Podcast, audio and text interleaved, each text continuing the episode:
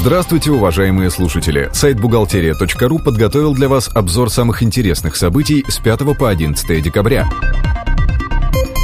Законопроект об отмене трудовых книжек будет готов в начале 2012 года. Об этом сообщили чиновники Минздрава. Представители бизнеса относятся к такой инициативе положительно. По их мнению, трудовые книжки – это анахронизм. Записи о причинах увольнения могут стать предметом спекуляции со стороны работодателей и вызвать вопросы при начислении пенсии. В свою очередь, Федерация независимых профсоюзов считает, что отказаться от трудовых книжек можно лишь в том случае, если им будет найдена замена, позволяющая правильно рассчитать трудовой стаж при начислении пенсий.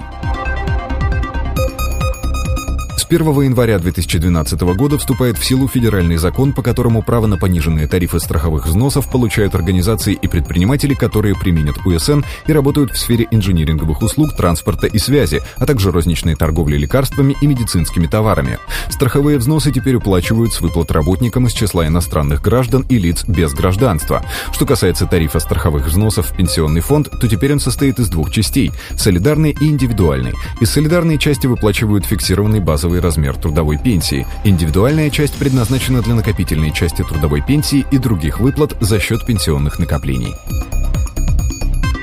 В 2012 году правительство намерено внести изменения в трудовое законодательство, которое регулирует дистанционную занятость. Таким образом, будет принята первая поправка к Трудовому кодексу из пакета документов, который Михаил Прохоров предложил еще осенью 2010 года. Согласно поправкам, работник самостоятельно распределяет свое рабочее время и время отдыха. Трудовой договор определяет продолжительность ежегодного оплачиваемого отпуска. Наконец, работник и работодатель обязаны соблюдать требования охраны труда. Принять к вычету авансовый НДС можно и частично. Согласно налоговому кодексу, компания может принять к вычету НДС суммы перечисленной предоплаты в счет предстоящей поставки товара. При этом организация может этого и не делать, ведь принимать к вычету налог с авансов – это право, а не обязанность. Следовательно, принять НДС к вычету можно не полностью.